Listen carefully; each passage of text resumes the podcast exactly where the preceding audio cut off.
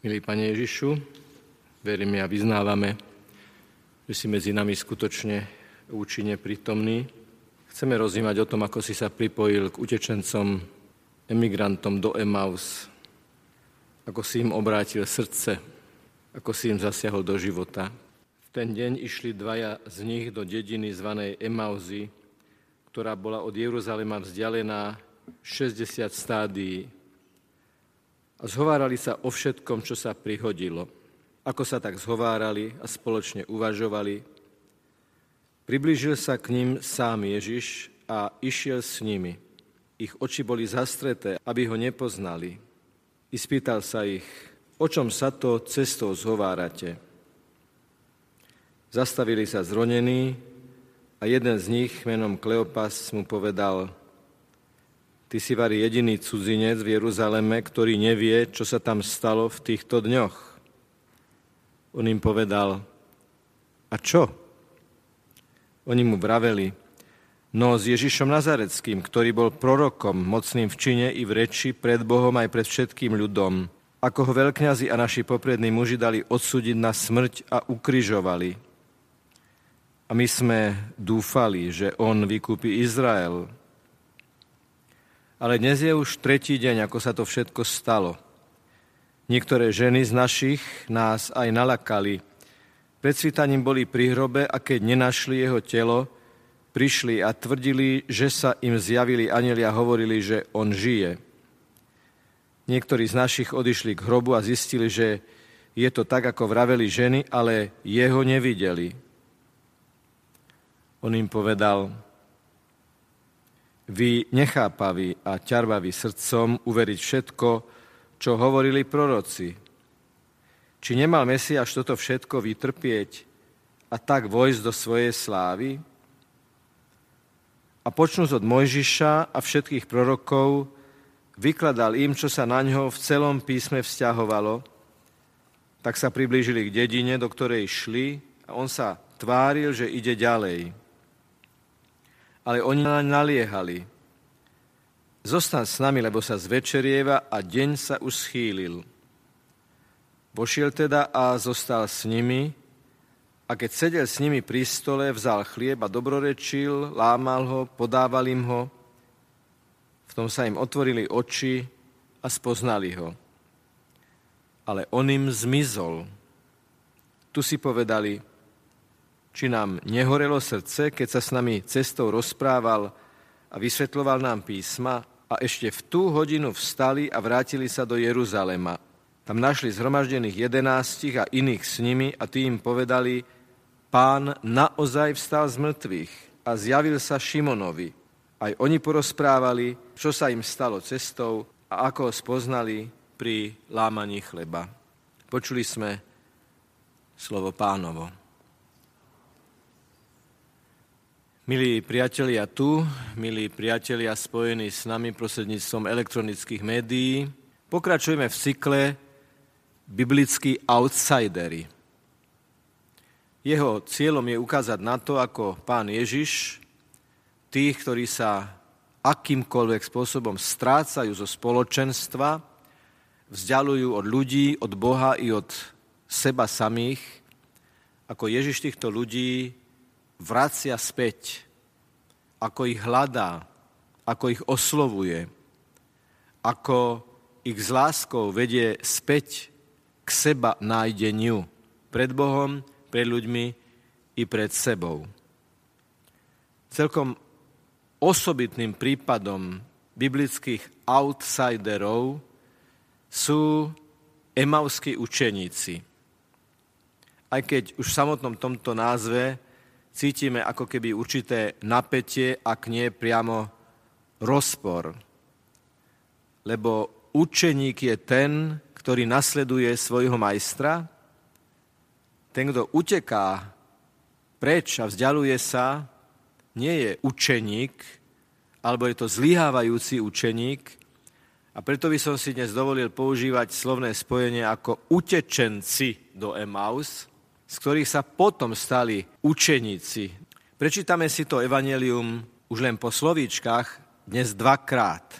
Prvýkrát, aby sme spoznali, kto sú oni, čo sa s nimi deje. v akom sú rozpoložení. A keď si toto opíšeme a prerozímame, a možno sa v tom aj nájdeme, si to prečítame opäť po slovách, po slovných spojeniach, kde budeme hľadať ako Ježiš tú diagnózu, ktorú títo utečenci do Emaus majú. Ako Ježiš lieči ich frustráciu. To má ako keby také dve chrbtice alebo dva piliere. Kto sú oni a kto je on v kontakte s nimi. Už v úvodnej vete alebo v úvodných vetách počúvame, že išli do dediny zvané Emauzy, ktorá je od Jeruzalema vzdialená 60 stádií. Ale stačí nám to slovné spojenie od Jeruzalema vzdialená. Išli niekam, čo bolo vzdialené, išli na miesto, ktoré bolo vzdialené od svetého mesta Jeruzalema, kde bol chrám, kde Ježiš učil, kde bol ukrižovaný, kde vstal z mŕtvych a oni išli ďaleko preč od Jeruzalema. Sa zhovárali a tí, ktorí analýzujú aj atmosféru slov, ktoré sú použité v pôvodine na opísanie tejto udalosti, hovoria, že asi to nebol podľa toho použitého slova celkom taký mierumilovný rozhovor, môžeme si predstaviť, že to bola aj zvada, hádka, nejaká polemika. Čiže vzdialovali sa miestne od svätého mesta Jeruzalema ale nie je vylúčené, že aj títo učeníci sa v tom rozhovore v určitých veciach vzdialovali aj jeden od druhého. Lebo sa rozprávali o všetkom, čo sa prihodilo. Možno, že jeden bol viac a jeden bol menej presvedčený o tom, že to, čo práve robia, je správne. A možno, že jeden druhého presviečal, že správne je odísť a druhý váhal, či by nebolo predsa len správne zostať. V každom prípade išli vzdialovali sa, zhovárali sa a spoločne uvažovali. Ďalej, čo sa o nich dozvedáme, je, že ich oči boli zastreté, aby ho nepoznali. Inak povedané, vzdialovali sa teda od Jeruzalema, v istom zmysle slova, ako keby sa vzdialovali v niektorých postojoch jeden od druhého a vzdialovali sa od reality, na ktorú mali hľadieť so zmyslom pre istú zodpovednosť za to, čo zažili ale tu čítame, že ich oči boli zastreté. Slovensky povedané boli slepí. Slovo oči sa vyskytne na začiatku tohto evanelia a už ste to počuli, vyskytne sa na konci. Tu čítame, ich oči boli zastreté, na konci prečítame, v tom sa im otvorili oči a čo bolo ovocím toho otvorenia očí, spoznali ho. Na začiatku zastreté oči nepoznajú Ježiša, na konci otvorené oči poznajú Ježiša. V tomto bode títo emavskí emigranti, emavskí utečenci, emavskí učeníci v podstate reprezentujú všetkých tých, ktorí vo svojom živote akýmkoľvek spôsobom unikajú a nevládzu, alebo nechcú, alebo nemôžu z najrôznejších dôvodov spoznať, že majú vedľa seba niekoho, kto ich môže zachrániť, kto ich môže podoprieť, kto im môže pomôcť zorientovať sa a vrátiť sa na správne miesto. Ale text pokračuje ďalej, dozvedáme sa o nich aj niečo, niečo vnútorné, o ich vnútornom stave. Lebo keď sa ich Ježiš opýtal, že o čom sa rozprávajú, zastavili sa zronení. Stratili nielen domov, lebo išli preč od Jeruzalema, stratili nielen orientáciu, lebo mali zastreté oči, ale oni stratili nádej. Utekajú zronení so zastretými očami preč od Jeruzalema. Toto je ich stav.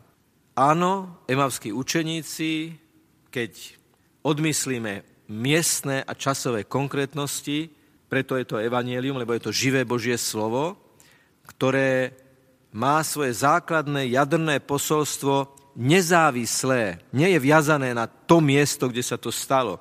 A nie je to viazané na ten čas, kedy sa to stalo. Je to univerzálne posolstvo pre nás všetkých. A spoznávame sa v tých emavských učeníkoch pri všetkých tých situáciách, keď sme nepočítali s Ježišom a unikali sme najrôznejším spôsobom. Najtvrdším slovom celého Evanielia je to, ktoré nasleduje, pretože oni pozerajú na Ježiša. v situácii, keď utekajú, nemajú byť kde doma, idú proti noci a Ježišovi hovoria, že je cudzinec.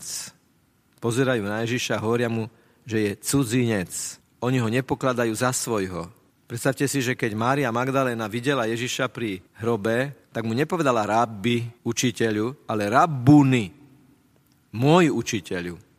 V akom kontraste je to oslovenie, privlastňovacia forma slova rabbi, teda učiteľ, teda môj učiteľu, učiteľu, môj, s tým, keď oni pozerajú na Ježiša a hovoria mu, ty si vári jediný cudzinec, pričom bol hlavným protagonistom toho, čo sa stalo.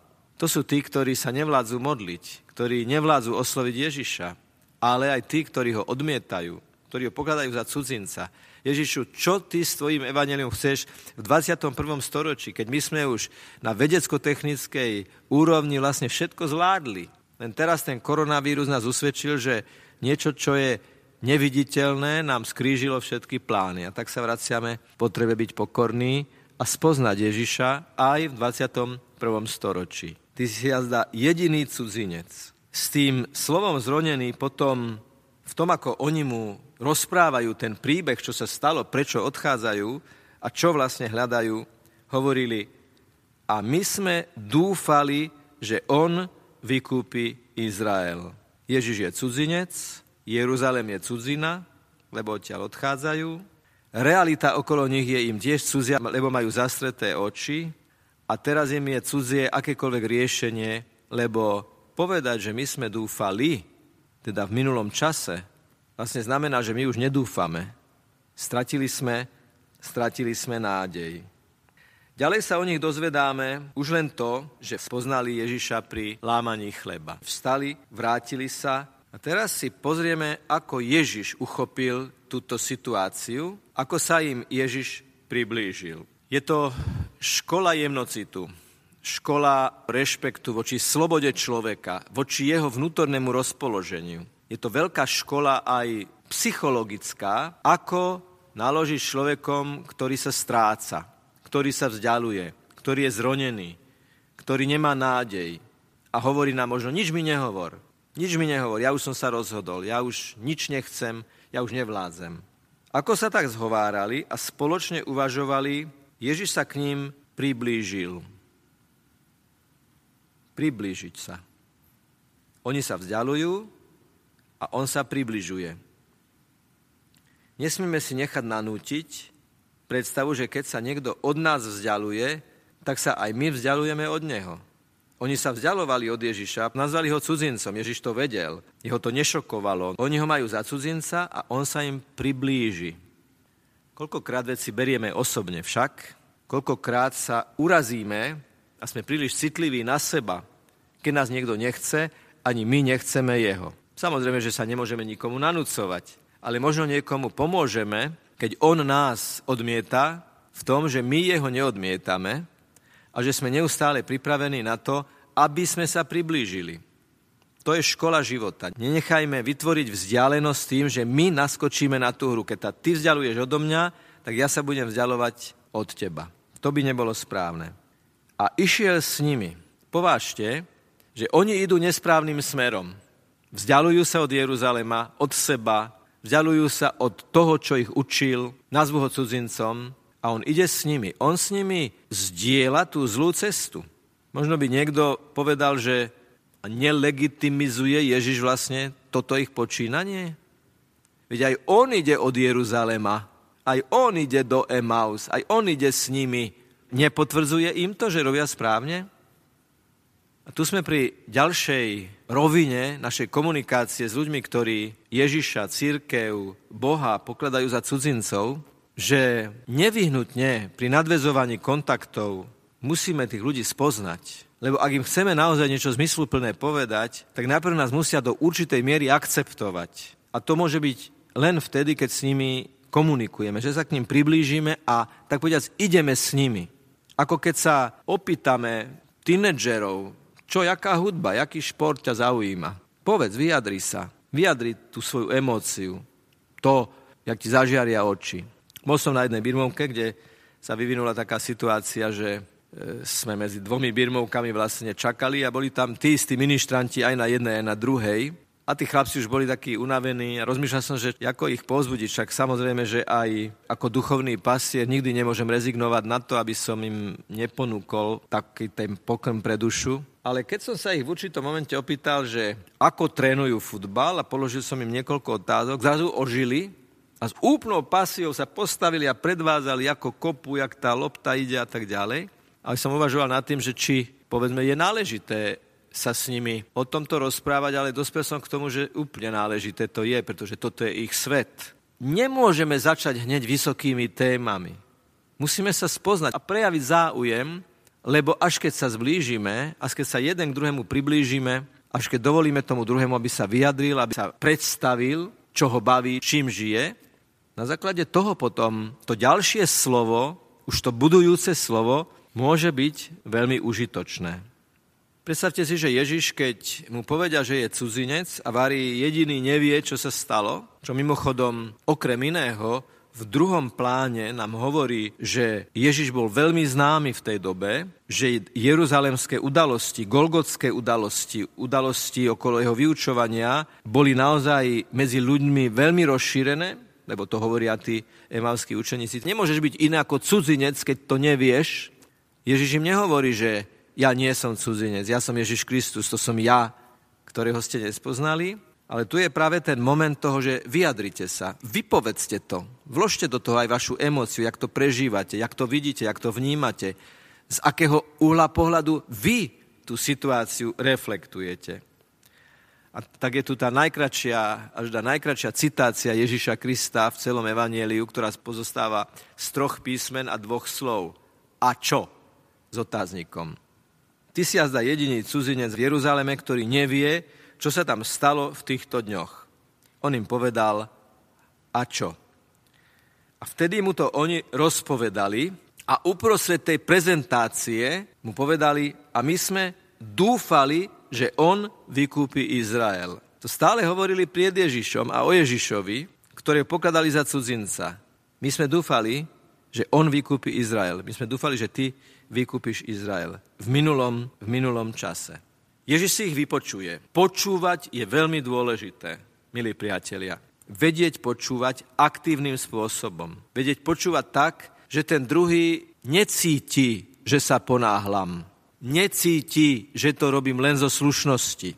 Lebo keď nám niekto povie, že e, vieš čo, nebudem ťa dlho zdržovať, ako keby vycítil, že ma zdržuje. Počúvať treba aktívne empaticky a s veľkou trpezlivosťou a vydanosťou tej situácii, lebo niekedy ľudia pochopia, v čom sa mýlia vtedy, keď ten svoj omyl môžu poriadne, široko, s veľkou časovou dotáciou vyrozprávať. A ako to rozprávajú, ako sami seba počúvajú, niekedy prídu na to, že aha, ale počkajte, tu ako keby niečo nesedelo v tom, čo ja sám hovorím. A tak Ježiš nechá, aby sa vyjadrili. Ale každá takáto komunikácia, kde sa počúva a kde človek neberie veci osobne, je zároveň veľmi dôležité zostať v pravde a s veľkou trpezlivou láskou vedieť byť aj tvrdý. Vy, nechápaví a ťarvaví srdcom, uveriť všetko, čo hovorili proroci. Či nemal Mesiáš toto všetko vytrpieť a tak vojsť do svojej slávy? A počnúť od Mojžiša a všetkých prorokov, vykladal im, čo sa na ňo v celom písme vzťahovalo. Čiže Ježiš nezostáva len pri počúvaní, nezostáva len v tej empatickej fáze toho rozhovoru, ale aj sám povie jasné slovo. A trvalo to určite dosť dlho, pretože oni sa počas toho rozhovoru priblížili k cieľovej lokalite, do ktorej išli, do Emaus. Čo im Ježiš hovoril? Toto je dôležité. Čo im hovoril? Čo má byť obsahom nášho svedectva, keď sa snažíme niekoho, kto sa stráca, priviesť späť k ľuďom, k Bohu i k nemu samotnému. Je v tom ten moment takej tej jasnej pravdy. Vy, nechápaví a ťarvaví srdcom, s akou obrovskou láskou im to Ježiš povedal. Určite im nenakričal, určite ich nezdupal. Sa dá povedať aj tak, že to nie je urážka ale je to také láskyplné šťuchnutie. Ľudia, veď sa spamätajte. Uveriť všetko, čo hovorili proroci. V Ježišovi sa naplnili predpovede a oni neuverili, že práve oni môžu byť súčasníkmi naplnenia toho, čo cez stáročia bolo predpovedané. A on to volá nechápavý a ťarbavý srdcom. Či nemal Mesiaš toto všetko vytrpieť a tak vojsť do svojej slávy? Neveríte tomu, že Ježiš je víťaz? A počnúť od Mojžiša a všetkých prorokov, vykladal im, čo sa na ňo v celom písme vzťahovalo. Preto je dôležité čítať písmo s vierou, čítať starý i nový zákon s vierou, že celé to ústi, celé to smeruje, celé je to fokalizované, namierené, zaostrené na Ježiša Krista. Prečo sa Ježiš tváril, že ide ďalej? Proti noci. Chcel im nastaviť zrkadlo. Pozrite sa, vy ste takýto. Ja idem, ja idem proti noci a vy idete proti noci a ako keby im dal šancu, ako keby chcel nastaviť zrkadlo, nie je preto, aby ich len čisto usvedčil, ale aby si oni začali uvedomovať. Lebo to, že si sadli k stolu, má túto svoju predohru. A druhé, aby všetko to, čo sa odohrá, sa odohralo v slobode. On im dáva slobodu, aby ho pozvali. Nazvali ho cudzincom. A vo dverách toho domu, keď chce ísť ďalej, sa ich pýta, ešte stále ma máte za cudzinca? A už ho nemajú za cudzinca, pretože hovoria, dokonca na ňo naliehali, zostaň s nami, lebo sa zvečerieva a deň sa už schýlil. Čo samozrejme by mohlo v takomto prvom pláne znamenať, že už je neskoro, kam pôjdeš takto proti noci, ako keby to bolo, že oni chcú urobiť službu jemu, ale na tej duchovnej úrovni hovoria o svojej duši, lebo sme počuli, ako zronení zastali. Čiže oni mali večer tmu v sebe. A tu je to potom opačné garde, že chcú, aby Ježiš poslúžil im. A takto už boli, tak povediať, pripravení, disponovaní vnútorne, aby si sadli ku stolu. A je tu opäť tak rozfázované to, čo Ježiš urobil, že s nimi vošiel a zostal s nimi. V tom slove zostal je zotrval, spočinul s nimi. Kráčal s nimi, dynamika, sadol si s nimi. Ciel tej cesty, a ako sa ukáže, sú len na pol ceste, ešte aj to nesprávnym smerom. A evangelista Lukáš si zvlášť dáva záležať na tých polohách, na tých detailoch toho, čo sa dialo. Vošiel, zostal, sedel. Vzal, dobrorečil, lámal, podával. Ako keby stále hĺbšie a hĺbšie vstupoval do ich spoločenstva, alebo bližšie a bližšie sa dostával k ich srdcu. Lebo vieme, že v kultúre Ježišových súčasníkov sedieť pri stole nebola nejaká bufetová improvizácia, prídeme, sadneme, zjeme, odídeme a ani slova neprerečieme, ale sadnúť si k stolu znamenalo vytvoriť spoločenstvo a urobiť si čas navzájom jeden pre druhého. Lebo, ako viete, Židia mali zase s inými zakázané si sadať k jednému stolu, s pohanmi. S nimi si nesmeli sadnúť jednému stolu.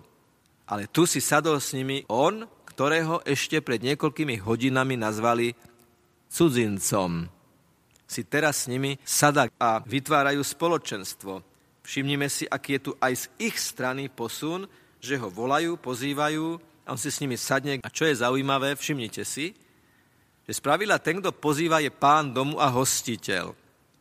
Že keď ma niekto pozve, že poď, zostaň, on zoberie jedlo, on prinesie pohostenie, on naleje čaj, on naporcuje chlieb, on prinesie pokrm. Ale tu hostiteľom je Ježiš. Spoločenstvu predsedá Ježiš, ktorý berie chlieb a láme ho. Pôvodne nazvaný cudzinec, ktorý a jediný nevie, čo sa stalo v Jeruzaleme, teraz si sadá v Emavskom dome k jednému stolu s tými utečencami, ktorí ešte nevedia, že bratia, akokoľvek ste unavení, ste len na pol ceste. A tak sa stalo, že vzal chlieb, dobrorečil, lámal a podával. Oprávnene, veľkí duchovní autori v tomto vidia predobraz Eucharistie, lebo čo je Eucharistia? Čo hovorí kňaz na Svetej Jomši, keď zdvihne tento rozlomený chlieb dobrorečenia, blažení tí, ktorí sú pozvaní na hostinu baránkovú. Oni unikajú a tu sú pozvaní vrátiť sa domov. Vzal, dobrorečil, lámal a podával. A potom nasleduje to slovo v tom. V tom sa im otvorili oči a spoznali ho pri lámaní chleba. A čo je veľmi nezvyklé v Evanieliu, Ježiš sa mnohokrát svojim učeníkom zjavil, ale zmizol veľmi málokrát. A tuto je ten prípad, že Ježiš sa zjavil a Ježiš zmizol. Bol tam ten rozlomený chlieb, oni si mohli spomenúť na poslednú večeru, oni si mohli spomenúť na zázračné rozmnoženie chleba zástupu na brehu Genezareckého jazera. Oni si mohli spomenúť na Ježišové slova Ja som chlieb z neba, ja som živý chlieb. A toto všetko si mohli spomenúť a aj si spomenuli, lebo v tom sa im otvorili oči a spoznali ho, ale on im zmizol. A vtedy si uvedomili, či nám nehorelo srdce, keď sa s nami cestou rozprával a vysvetloval nám písma, zrazu si uvedomili, že už dávnejšie tušili, že ten, koho nazvali cudzincom, nie je cudzinec. A teraz zistili nielen, že nie je cudzinec, ale je tu najviac doma a všade je najviac doma a v Jeruzaleme je absolútnym spôsobom doma, lebo vyučoval v chráme, tam zomrel a tam vstal z mŕtvych. Byť pohostinný, sadnúť si s niekým k jednému stolu je veľmi dôležité. Bol som na duchovných cvičeniach, kde sme mali osobitnú tému stôl. Pohostinnosť pri stole, komunikácia pri stole. Nejde samozrejme predovšetkým o jedlo a o pitie, ale o stôl, ktorý z tých, ktorí sú unaháňaní, si sadnú a tvar stola spôsobuje, že sa pozerajú jeden na druhého navzájom sediac, majú na seba čas, robia si službu lásky, keď si podávajú jedlo jeden druhému, jedn, každý je blízko k niektorému inému jedlu a tak si to vzájomne podávajú a popri tom komunikujú a sa rozprávajú. Takto je to zariadené, odkedy ľudská civilizácia existuje, že spoločenstvo sa buduje pri jedení, pri stole. Byť pohostinný, aktívne pohostinný, pozývať ľudí do komunikácie, ako keď študenti povedia, ideme si niekam sadnúť, ideme si dať kávu, alebo si ideme dať pivo. Pivo, káva, sadnúť si sú len výrazy na to, ideme byť spolu. Ideme spočinúť spolu. Je to pozvanie a je to aj modelová situácia. Buďte pohostinní duchovne a buďte pohostinní aj telesne, pokiaľ je to možné. Pozvite aj ľudí, ktorí sú vzdialení. Že kto im pomôže, aby boli blízko, ak nie ten, kto si s nimi sadne k jednému stolu. Tu si povedali, či nám nehorelo srdce, keď sa s nami cestou rozprával a vysvetloval nám písma, to sadnutie si ku stolu im pomohlo precitnúť a uvedomiť si kvalitu toho vzťahu, ktorý sa budoval počas tej cesty. A ešte v tú hodinu vstali a vrátili sa domov. Teda vrátili sa, tu je napísané, do Jeruzalema. A tam sa dozvedeli a vzájomne si to zdieľali. Pán naozaj vstal z mŕtvych a oni to potvrdili. Áno, aj my sme ho stretli. Čo z toho vyplýva pre nás? To je posledná myšlienka nášho dnešného uvažovania. Sprevádzajme tých, ktorí sa strácajú. Proaktívnym spôsobom vyhľadávajme komunikáciu s nimi. Neváhajme s nimi vytvoriť aj spoločenstvo komunikácie, okrem prípadu, že by to ohrozovalo našu vieru. Okrem prípadu, že by to neboli úprimní ľudia, ktorí by nás chceli presvedčiť a odviezť nás od našej viery. Ale povedal by som aj zo skúsenosti, že takýchto prípadov je málo. Ale chcem len povedať, že áno, treba byť aj v tomto smere opatrný, že, že s kým komunikujeme a aké sú šance na to, aby som niekomu niečo takéto ponúkol. A kiež by sme mohli byť v Božích rukách nástrojom pre ľudí, ktorí sa strácajú, aby aj oni vstali a vrátili sa do toho pomyselného, symbolického Jeruzalema, ktorým je spoločenstvo Kristových verných, tých, ktorí mu veria a ktorí mu odovzdali svoj život. My ti, Pane, ďakujeme, že aj nás prevádzaš, keď ideme do Emaus, Ďakujeme ti za eucharistický chlieb, ktorý aj nám lámeš, keď sme na Svetej Omši. Ďakujeme ti za nespočetné prípady, keď si nás vrátil späť, keď si nám ukázal, že ideme po nesprávnej ceste a vkladáme sa do tvojich rúk, ochotný tiež toto tvoje posolstvo dávať ďalej tým, ktorí z akýchkoľvek dôvodov sa vzdialujú od spoločenstva, od rodiny, od církvy, od Boha lebo Ty žiješ a kráľuješ na veky vekov.